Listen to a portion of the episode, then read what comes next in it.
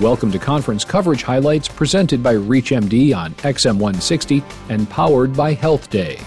Conference coverage of the American Society of Clinical Oncology's ASCO 45th annual meeting, which took place May 29 through June 2, 2009, in Orlando, Florida. More than 30,000 people from around the world attended this year's meeting, whose theme was personalizing cancer care. ReachMD spoke to incoming ASCO president of the American Society of Clinical Oncologists, Dr. Douglas W. Blaney. Dr. Blaney is medical director of the University of Michigan Comprehensive Cancer Center. He spoke with ReachMD about some of the meeting's highlights. More than 4,000 abstracts on cancer prevention, treatment, and care were presented at the meeting. Among the research presented in the plenary session was a study following the CA 125 blood test in monitoring for ovarian cancer recurrence. Dr. Blaney summarizes. So, this was women who had ovary cancer, were treated primarily, typically put into remission, and then were randomized. Some had every three month CA 125 follow up that was known to their doctors, and some had the same bloods drawn, but the doctors and the patients were blinded to the result. Treatment was initiated when either the CA 125 started to rise or the patient developed symptoms. This study took nine years to accrue. It was done outside the U.S. and showed that CA 125 monitoring did not influence the survival of the women with known ovary cancer who had treatment based on the CA 125 or who had treatment based on symptoms. The discussant, who was Beth Karlan, a, a GYN oncologist from Los Angeles, endorsed the study's findings that basically CA 125 monitoring should not be part of the routine practice, but uh, patients should be closely in touch with their physicians and should be monitored for symptoms and investigations done appropriately. Several advances in the treatment of malignant melanoma were presented, including a new targeted agent designed to strike a specific gene mutation commonly occurring in melanoma, a mutation of the BRAF gene called V600E. Investigators at Vanderbilt University looked at the effects of PLX 4032, an oral selective inhibitor of the V600E mutation, in 49 patients with advanced melanoma and 5 patients with advanced thyroid, rectal, and ovarian cancers. Tumor regression was observed in 5 out of 7 patients with melanomas positive for V600E mutation. Investigators also reported tumor regression in 2 out of 4 patients with unknown V600E status. Among the thyroid cancer patients, tumor regression occurred in three patients with V600E. There was a 4 to 14 month follow up period, after which time all the patients who had shown tumor regression were observed to be progression free. Financial disclosure for the study was made for Roche. Several studies were presented at the conference focusing on the treatment of gastrointestinal cancers. One examined comparative treatment regimens in patients with stage 2 and 3 colorectal cancer. Dr. Blaney discusses this research. It was the NSABP C08 trial, which randomized patients to six months of chemotherapy or six months of chemotherapy plus a, a year of bevacizumab. So patients got bevacizumab or Avastin in concert with the six months of chemotherapy and then went on to uh, six months of additional Avastin. When they looked at this large adjuvant colon cancer trial, it turned out uh, patients who received Avastin or bevacizumab and patients who did not had equal survival at the three year point and had equal disease free survival at the three year point. There was some suggestion that the patients who had bevacizumab had fewer recurrences during the year they were treated with the drug, and this led to some speculation that patients weren't treated long enough that perhaps some anti-angiogenic therapy should go on forever or for longer anyway than a year, but that was not borne out by the study results. Another study looked at patients with synchronous stage 4 colorectal cancer receiving combination chemotherapy without surgery as initial treatment. Researchers at Memorial Sloan Kettering Cancer Center sought to find out whether routine prophylactic resection of primary tumors was beneficial for patients with metastatic disease in the absence of obstruction or hemorrhaging. Using a prospective institutional database, the researchers identified 233 patients, 93% of whom never required surgical palliation for their primary tumor, and 89% who never required any direct symptomatic management of their tumor. 4% required non operative intervention, such as a stent or radiotherapy, and 7% required emergent surgery for an obstruction or perforation. Neither the use of bevacizumab, location of the primary tumor, or metastatic disease burden were associated with an increased rate of surgical intervention. The investigators concluded that these findings support the use of chemotherapy without prophylactic resection in patients with metastatic colorectal cancer. Another noteworthy session introduced a class of drugs that studies suggest may become important in the treatment of cancer PARP inhibitors. Dr. Blaney explains how these new drugs work. PARP is a drug that cells and cancer cells use to repair double stranded DNA breaks. This includes damage caused by chemotherapy. PARP inhibitors were studied in women with triple negative breast cancer who were refractory to first and second line chemotherapy. That's not an unusual situation. Many women with triple negative, that's uh, ER, PR negative, and HER2 negative breast cancer, when it recurs, they often are refractory to chemotherapy. The study that was reported was a randomized phase 2 study with about 130 patients in each arm, and it turned out the arm that got gemcitabine, carboplatin, and the PARP inhibitor did about three times uh, longer uh, disease-free survival as patients who had the same chemotherapy without the PARP inhibitor. So this was, I think, a, a, very promising breakthrough. This was a nice demonstration of a new class of treatments that I think are important. Financial disclosure pertaining to the study was made for Bipar Sciences Incorporated. Another noteworthy study looked at the accuracy of prostate specific antigen, or PSA, in screening for prostate cancer. Researchers at the Dana Farber Cancer Institute compared the standard PSA test with a six gene blood panel. Investigators began with 392 genes associated with cancer, inflammation, and the epidermal growth factor receptor. The researchers studied 76 men with prostate cancer or benign prostatic hypertrophy and 76 healthy controls. In these groups of men, researchers found six genes significantly associated with prostate cancer.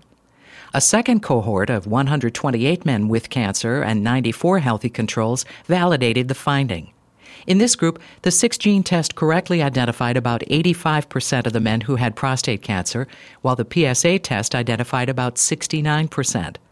Conversely, the six gene test had a lower specificity of 83% compared to the PSA test with a specificity of 93%. When used in combination, these two tests yielded greater sensitivity and specificity than the PSA testing alone. Investigators say if these findings are verified, the ability to more accurately detect prostate cancer could help prevent thousands of unnecessary prostate biopsies. There were several studies presented relating to the meeting's theme of personalized care.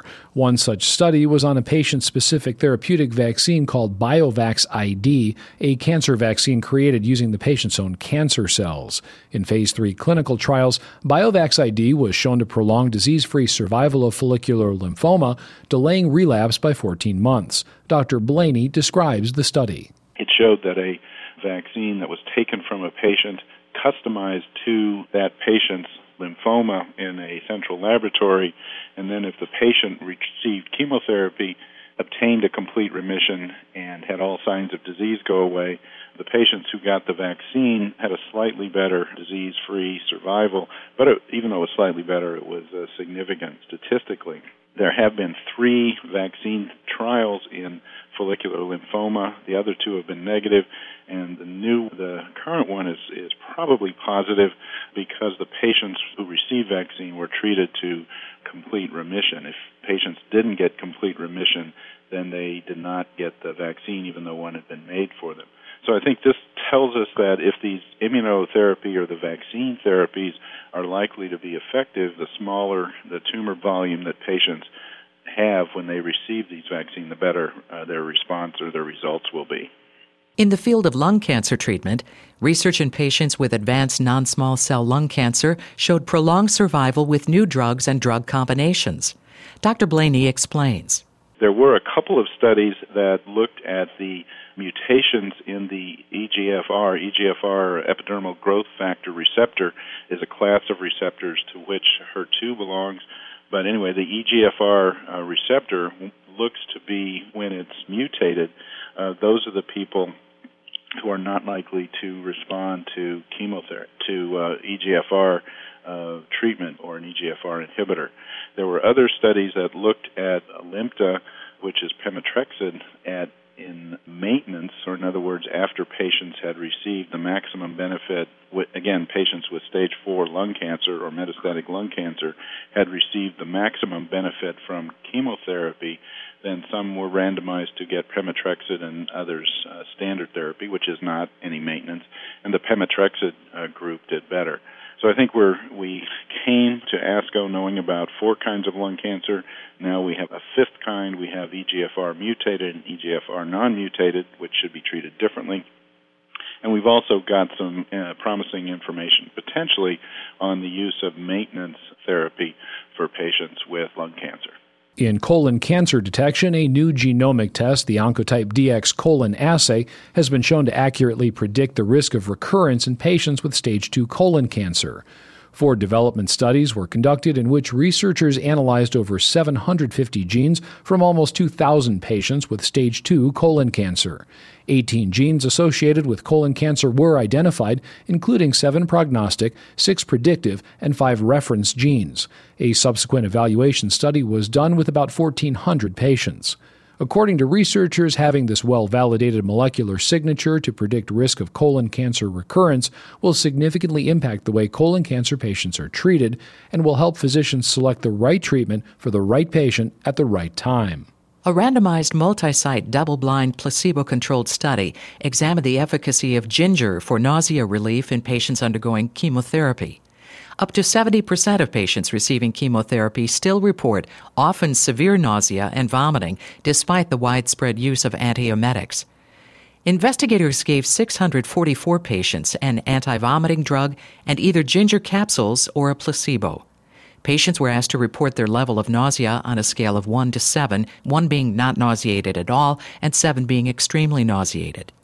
Those who received the placebo reported virtually no difference in their nausea, while ginger, at almost any dose, seemed to significantly reduce nausea.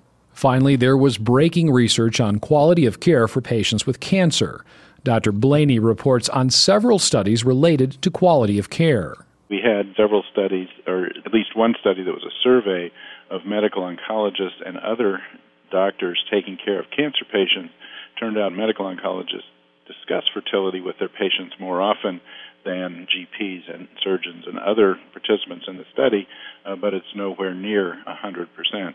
As there are more options available for young men and young women who re- are receiving cancer treatment for fertility preservation, it's important that we at least start to discuss fertility preservation with our patients who may want to become parents, actually. The second had to do with a long term follow up of pediatric cancer survivors. One suggested that post traumatic stress disorder, PTSD, happened about five times more often in pediatric cancer survivors than matched sibling controls. Another looked at the surveillance recommendations for long term cancer survivors. We know that young women who get breast radiation or who get radiation that includes the breast for treatment of Hodgkin's disease or other lymphoma, for instance, and also who may get pelvic radiation for treatment of a, a pelvic cancer or, or a retroperitoneal cancer are at risk for colon cancer. And there are surveillance recommendations that are available, developed by the pediatricians, and these were not followed quite as much as uh, normal patients, uh, normal people, or sibling control. So this was um, a wake up call to those of us who, or those doctors, whether they're oncologists or not, who follow pediatric cancer survivors. Additionally, the American Society of Clinical Oncology has announced its new Quality Oncology Practice Initiative certification program. The program is designed to help practices demonstrate to patients and payers their commitment to delivering high quality cancer care. Qualifying practices will collect abstract data from medical charts twice a year and enter it into a secure database, which ASCO will analyze for adherence to more than 80 evidence based and consensus quality measures. Thank you for listening to conference coverage highlights from the American Society of Clinical Oncology, ASCO's 45th annual meeting, which took place in Orlando on May 29 through June 2, 2009. Conference Coverage Highlights is a presentation of ReachMD Radio, broadcast on XM 160 and by live stream at ReachMD.com, and powered by Health Day.